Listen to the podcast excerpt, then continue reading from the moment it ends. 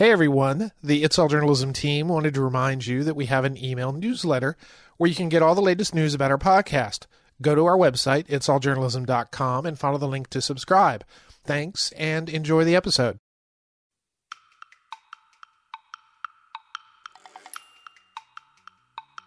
whether you're Asian, like South Asian, East Asian, from the Caribbean, whether in the Middle East, it's pretty much something that affects every population of color worldwide. Racism is a global issue, as are colonialism and colorism, all topics that journalists worldwide are working ever harder to bring to the public's attention. I'm Michael O'Connell. This is It's All Journalism. Meera Senthilingam is a health editor with CNN International. She's also the editor of White Lies Exposing the Dangers of Skin Whitening for CNN's As Equals program. This new six month series investigates the world of skin whitening in order to raise awareness of colorism and the idea that lighter skin is best, even among people of the same ethnic or racial background. Meera, welcome to It's All Journalism. Uh, thank you very much. Thanks for having me thank you for being on the podcast, talking to you across the Atlantic Ocean. you're you're in Britain, I guess. Anyway, so uh, you know, tell me a little bit about your background. How did you become a journalist? You know, how did you end up at uh, CNN? Well, I mean, I'm one of those weird people that even when I was a teenager, I kind of knew exactly what I wanted to be. Not only did I want to be a journalist, but I wanted to be a science and health journalist specifically it kind of just brought together two things that I w- was really interested in. So I've always been really interested in science and everything relating to it, particularly health. And I always enjoyed writing and telling stories. So quite early on, I kind of knew that's what I wanted to do so I, you know, I did everything I could during school and university to get down that route, wrote kind of magazines, school magazines and university newspapers, that kind of thing. Trained in specifically in science journalism, Imperial here in London do a course in that. And so met a great range of people there. We all kind of learned from each other, buzzed off each other and then I actually kind of started out in audio in particular, actually. I worked for a audio production company who made kind of science radio programs for the BBC and stayed in that route for a while. And then kind of, you know, in this day and age, you kind of have to be good at everything, don't you? So I started writing a bit more and then found I really enjoyed writing. And so did a bit of that as well for a range of places, including the BBC. Yeah, I kind of eventually just really realized that you know science kind of covered a lot. And the more and more i reported on it the more i realized i really just was interested in the health components more so. I liked kind of the human elements of health and kind of the personal stories of people affected by various issues relating to health the relatability of health the fact that everyone you know is unified by their own personal health and concerns about it. So yeah i actually then went back and uh, retrained in global health in particular because in my kind of late 20s i did a lot more field reporting and i was really interested in reporting on health issues in kind of east and southern africa and asia. And the more i did that the more i kind of realized i was specifically interested in global health just to specialize even more. And then yeah i went and studied and did a master's in that and that took me to do research in South Africa for a year on tuberculosis. And I ended up reporting on that quite a lot for a range of outlets. And then, almost by fate, I feel like I still think this. A friend then passed on details that CNN International were looking for a writer for their global health series. And, you know, that's now what I was focusing on. So I obviously got in touch and started writing for that, you know, did a, a first piece for that series. I got on well with the editor and that's when my CNN journey began, really. And that was in 2014. And I've been there in various ways ever since. That's a pretty great journey. It took you a lot of different places. I would say, you know, you, sort of started off where a lot of people on this podcast do, where they say, oh, you know, I knew from the very first time. There's some people who are like, I, I never thought I would be a journalist. And there are other people who are like, you know, we're doing, you know, doing the paper, uh, doing a newspaper on their kitchen table when they were, were six. So those seem to be the two sort of extremes. You're the first, well, you're not the first science or health reporter we've had on. I admire the fact that you actually identified, not only did you identify that you want to be a journalist, but you, you know, focused in on the speciality of what area you wanted to cover. That was something I never figured out. So it took me a long time of being a generalist before I figured out, oh yeah, maybe I start learning something. So tell me how the this idea for the White Lies project that you're doing right now for CNN. So White Lies came about without me. So I kind of I came on once the series was it was decided that they wanted to do a series on skin whitening. This is the As Equals team at CNN, which is CNN's gender equality series. So As Equals has kind of they've you know it has these three buckets to it that they've kind of wanted to generally try and focus on which were about the body and care and climate and how all of these these aspects relating to gender equality. And the idea was always to do special series that focused on a particular issue that needed attention that you know had momentum behind it was a global issue. And colorism and within that specifically skin whitening it's something that's always been quite sporadically reported on. You know, maybe a report comes out, or there's a case of somebody that's been harmed by a particular product or something like that. But lately, like the past year or two, there's been a lot of momentum around this. And that's kind of where it was decided that, well, CNN, being the global network that it is, can then build on that momentum and give this even more attention. So the Black Lives Matter movement, that kind of did bring some attention to it, to the issue of colorism. And then reporting kind of hit the mainstream after that. And then last year, a range of companies that make commercial kind of whitening products. So L'Oreal, and Unilever and Johnson and Johnson, they all made announcements that products that they make that are essentially lightening or whitening products, they were going to remove the words fair and white and whitening from the names of their products. So there was some action already happening around this, but not quite enough when you look at the whole issue of skin whitening products and practices. Yeah, the fact that it was starting to get some attention, but there's momentum there, we really thought that if we then kind of bring to light some of the core issues within that, there's real potential for impact. And the main kind of goal of the As Equal series as a whole is impact. I tangentially no- knew about whitening. And as you said, it was something that sporadically gets reported about. So you say that there's momentum of it. Is this this is sort of the general focus, you know, with Black Lives Matters and things like that on the idea of race and skin color is that sort of what when you say when there's momentum behind it just that because that's in the general discussion right now yeah kind of race and skin color and i think just lately the actual within that the issue of colorism is being talked about more and discussed more and there's more representation of actual skin tones of people of color and that's what we kind of really wanted to focus on because i think I mean, people of color are very aware, the majority, if not all, are very aware of colorism. It's pretty much been a component of anyone of color's life. But I think people not of color, so most white people, have not heard of colorism per se, and particularly skin whitening within that.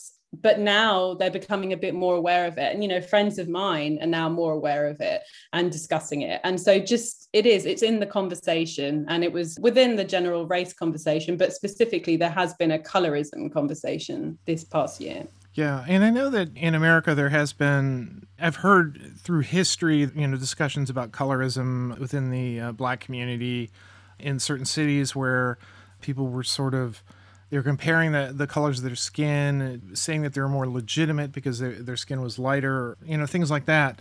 Obviously, showing my, you know, as a white person, showing my ignorance because I don't I don't deal with it every day, but I do want to learn more about this.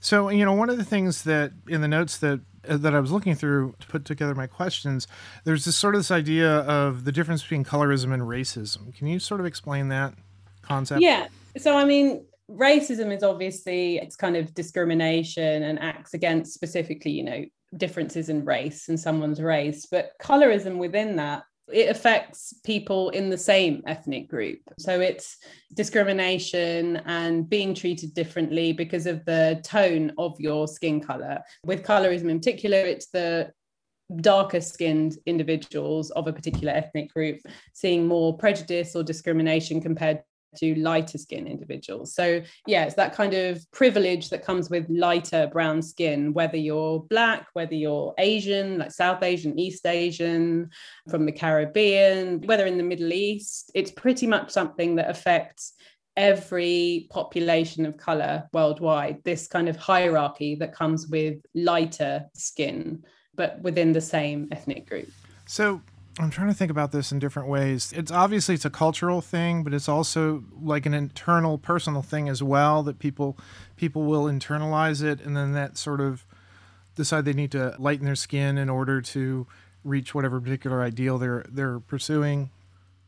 Yeah, so it's kind of there's a whole body of research that shows that you know someone's marriageability which in certain cultures is really important their employability their general kind of success and attractiveness is linked to the tone, the lightness of their skin.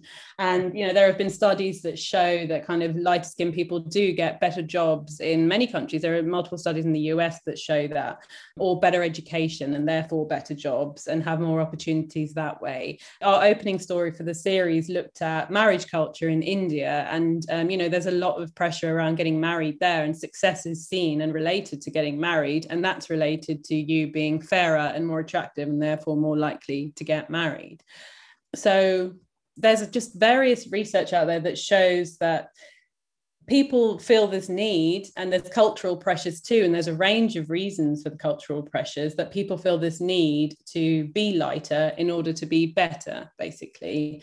And you know it comes down to colonialism to slavery and also caste systems in asia.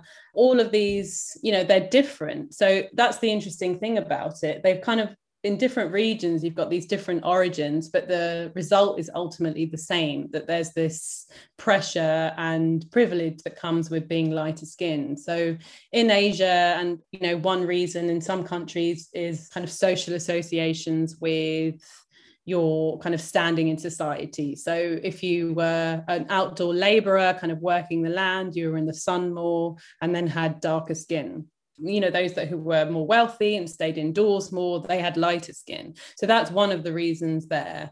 When it comes down to there's research about slavery that suggests that lighter skinned people were able to work indoors whilst darker skinned slaves had to work outside on the grounds.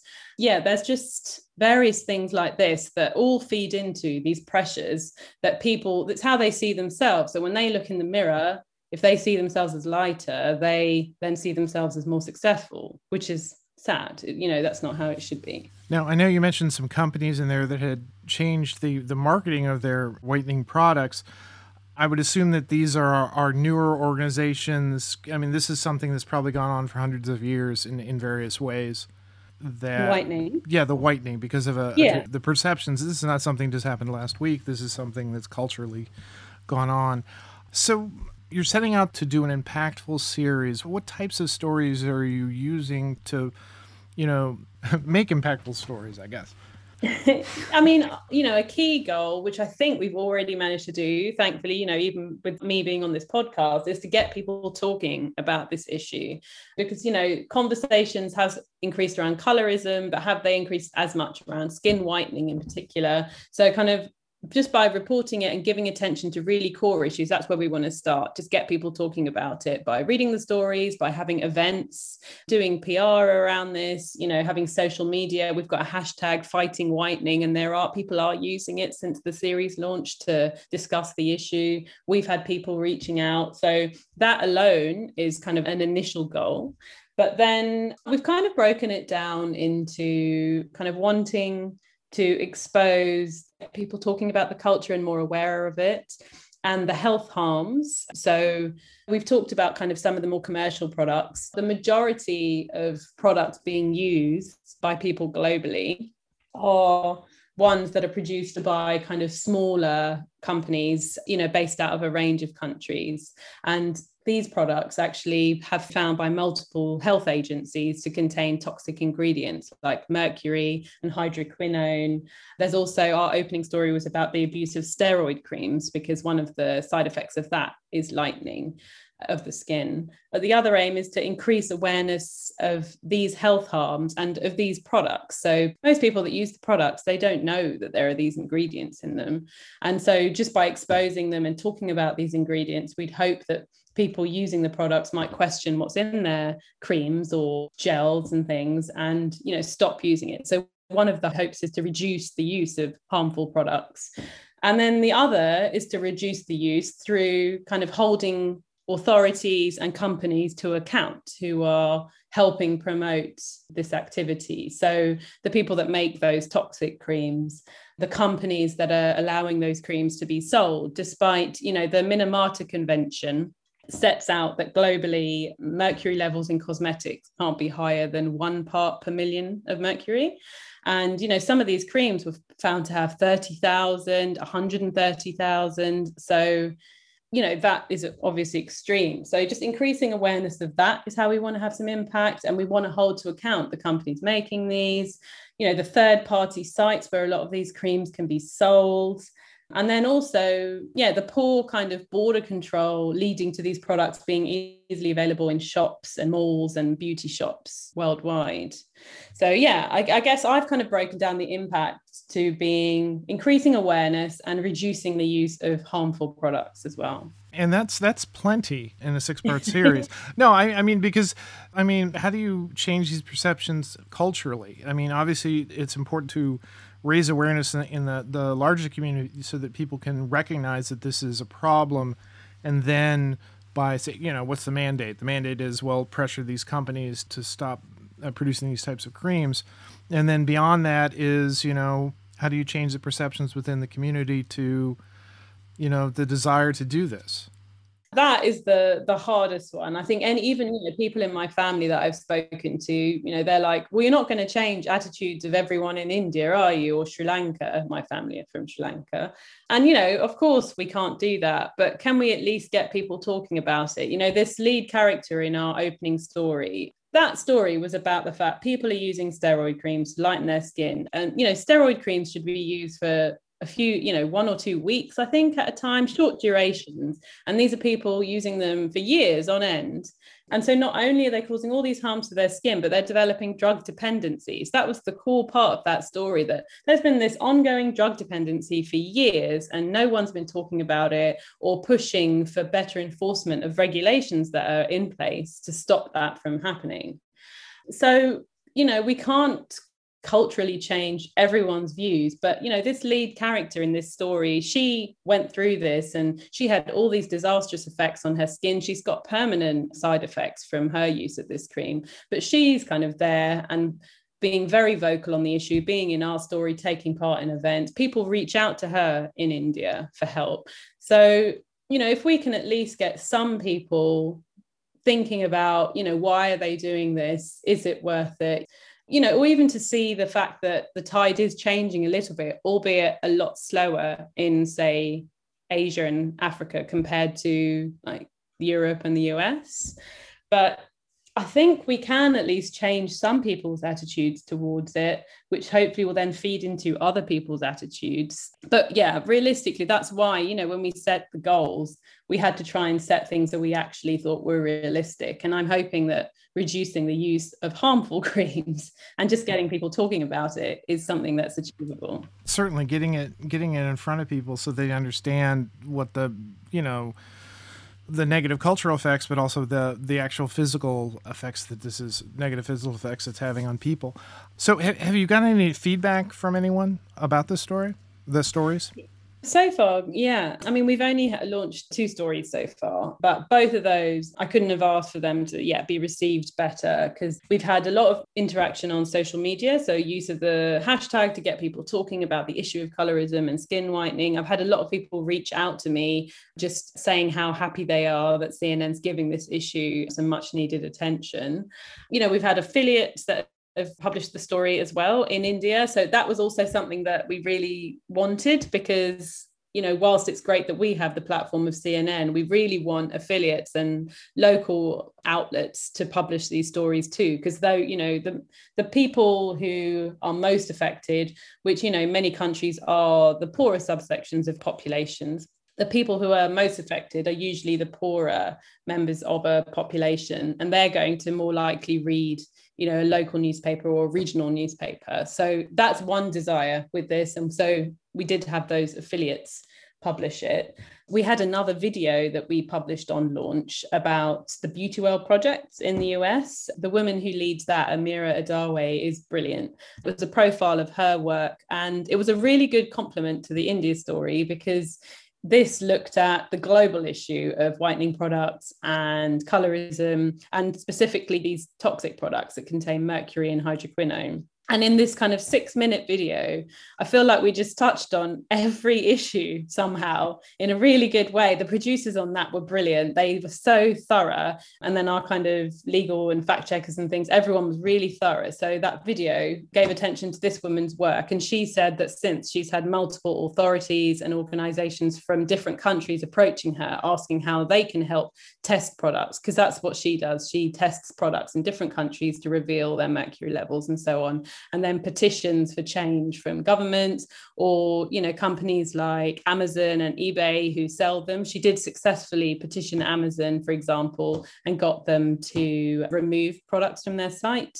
She's also gotten Congress to give money um, funding towards this awareness of this issue in the US so yeah but she's now said that you know she's regularly got people reaching out to her to help them so that in itself is already some impact which is great so the stories that we've launched with, I think, are great, and they've really set a good scene. Kind of, you've got this in-depth look at the issue in India, but then you've got this video that looks at it globally. But now we want to hone in now and get opinions of this issue. So we're hoping to kind of explore attitudes globally around this. We're definitely looking at doing some investigations into particular issues and really focusing in on areas that either can be called out or um, impact can be made by revealing things. So, you know, that's a cool one for us as well really exploring the role of different corporations you know those selling the products those helping marketing them the way things are being marketed still you know there's still a kind of dichotomy in how things are marketed in different cultures.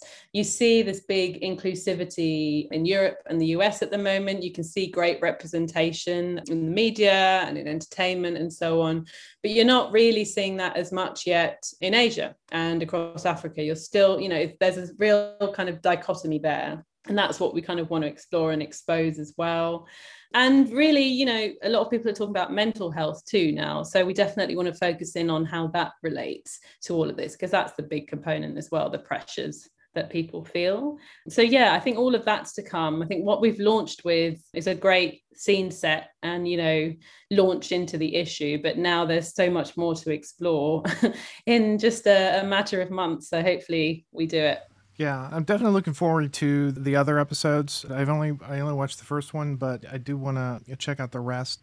Like I said, you know, at the very beginning, this is a subject that I, I was tangentially aware of, but the more you learn about it, the more you understand it culturally and, you know, the negative aspects of it and how, how it sort of ties in with so many other things that are other things that are being talked about right now in our culture. It seems like this, yeah, this should be something that everybody should be aware of. I feel like you will probably notice it more. Like when I watch TV shows now, I'm kind of I'm looking and I'm very aware of when there are more darker skinned people, which is great. And you know, and whether when there's not enough or when there's good representation, like you just notice everything.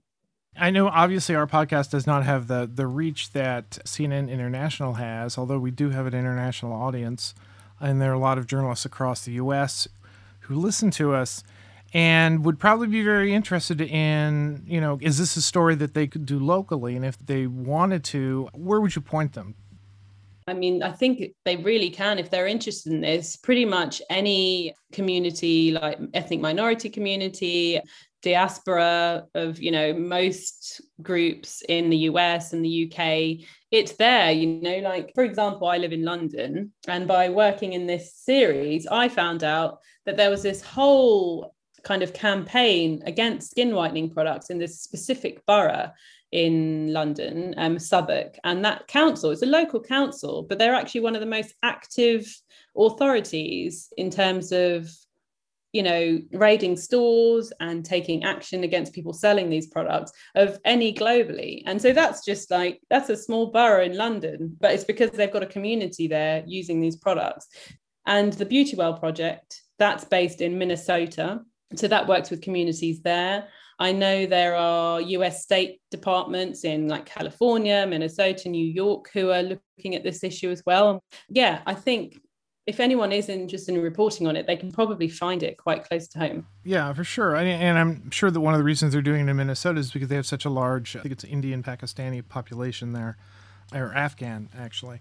But anyway, I mean, this is, if for nothing else, is to you know raise awareness of colorism and to bring bring this issue forward so that more people are aware of it, and then you know, like you're trying to accomplish that getting people talking and understanding that this is a, a problem that needs to be addressed.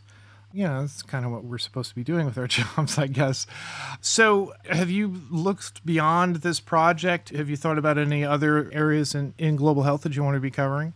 This has only been running for a month now. So, the idea is that with As Equals, anyway, we're going to have another series next year as well. We're still identifying that, but the idea is that we will kind of keep picking these issues that are globally affecting you know populations everywhere but in different ways in order to expose the different kind of issues and regional differences and so on so there is definitely scope to do more because you know everything relating to kind of as equals gender equality I, these buckets i mentioned around care and body and climate you know they've all got this health and science component to them as well as the gender issue that unfortunately spans everything but one thing kind of I'm really passionate about as well is, well, two things. So i am also passionate about global health in terms of infectious diseases. So obviously we're all living through a pandemic now. But prior to the pandemic, I wrote a book about infectious diseases.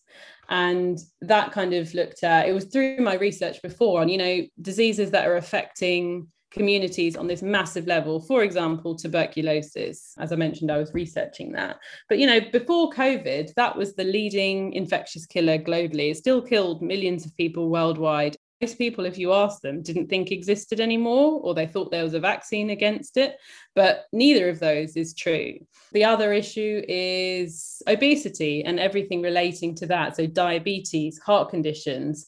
It's something that, again, kind of you see the same headlines on it in terms of it getting worse, numbers going up, but actually, like the human stories there and the differences that people can make by actually knowing more about them is huge. And that's something kind of I'm really keen to continue. And I have been doing that through my reporting, both of those areas to date. I think a lot of people don't quite realize how different health issues either relate to them or affect them or affect things on a very global level. So there's definitely scope to kind of focus in more. But I think, you know, the problem is it's always the resources and the time for most people to dedicate this kind of time to something. So we are quite lucky with series like As Equals, where there is, you know, funding from the Gates Foundation to allow a team of journalists to focus in on issues and bring them to light. Yeah, there are a lot of journalists who were probably not doing a lot of health reporting until the the pandemic hit, and then many of them just covered it like they would cover politics. So, and maybe not cover it like a health issue and the impact that it had on on people's lives. Anecdotally, my um, my mother's father died of TB in the 1930s. Oh, really? Yeah. Uh, so it's something that's been around. It's come and gone. You know, as you said, it's not disappeared. In some people, some parts of the world, it's still a, an, an issue. What advice would you give to somebody who wanted to go into health, global health uh, reporting? Oh, I mean, so sometimes I think I focused in on it maybe a bit too much. You know, there are a lot of really good global health journalists out there who haven't had training in specifically in like global health and don't have a master's degree in it. So I think it's more just if it's a beat you like and you're really interested in it, just focus in. I guess with most areas that if you wanted to make it your beat, you would get the contacts and get your sources and keep up to date and have conversations about what's going on. Like if you did then study it, it helps because I feel like I'm familiar with most areas of health. When I first started at CNN, the health team was quite different then. It kind of covered everything. so it covered health, science, and environment. So everything relating to science basically came through the health team. All the science. And it was, yeah, you know, you know what it's like. One of the main points of my job actually at the time was to make everyone across our bureaus aware of where health and science intersected because I think most people always just thought of it prior to the pandemic anyway as you know oh this studies come out about chocolate and heart disease let's ask the health team about it. But the more and more i kind of got people to think about it i would make them realize that no you know this story on depression of migrants here you know that's actually a health story. This story about you know maternal health in you know another population or even education and the mental health around that and development. I kind of wanted people to see that health and science actually intersect so many areas. And like even like you just said political stories a lot of them have science and health components too depending on the issue and vice versa.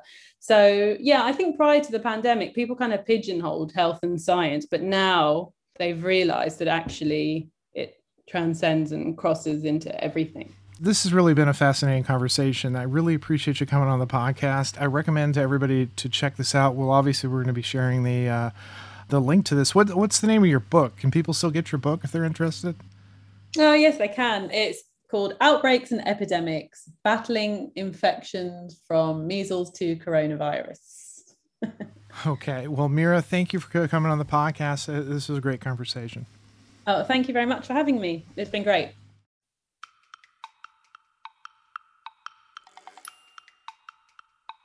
You've been listening to It's All Journalism, a weekly podcast about the people who make the news. You can find out more about us and download past episodes at itsalljournalism.com. While you're visiting our website, sign up for the It's All Journalism newsletter. You'll get all the latest info about our podcast, including episode notes and news about live events and upcoming interviews. Go to itsalljournalism.com to subscribe. Speaking of subscribing, you can subscribe to our podcast on Apple Podcasts, Podcast One, Spotify, SoundCloud, Google Play, and pretty much anywhere good podcasts are found. If you'd like to help us grow our podcast, like and share our episodes on social media. Look for us on Facebook, Instagram, and Twitter. It takes a lot of people to create an episode of It's All Journalism. Nicola Grisco produced this episode, Amber Healy wrote our web content, Nick Dupre wrote our theme music, Amelia Brust helped with our booking. Steph Thomas is our social media manager, and I'm your host, Michael O'Connell. Thanks for listening.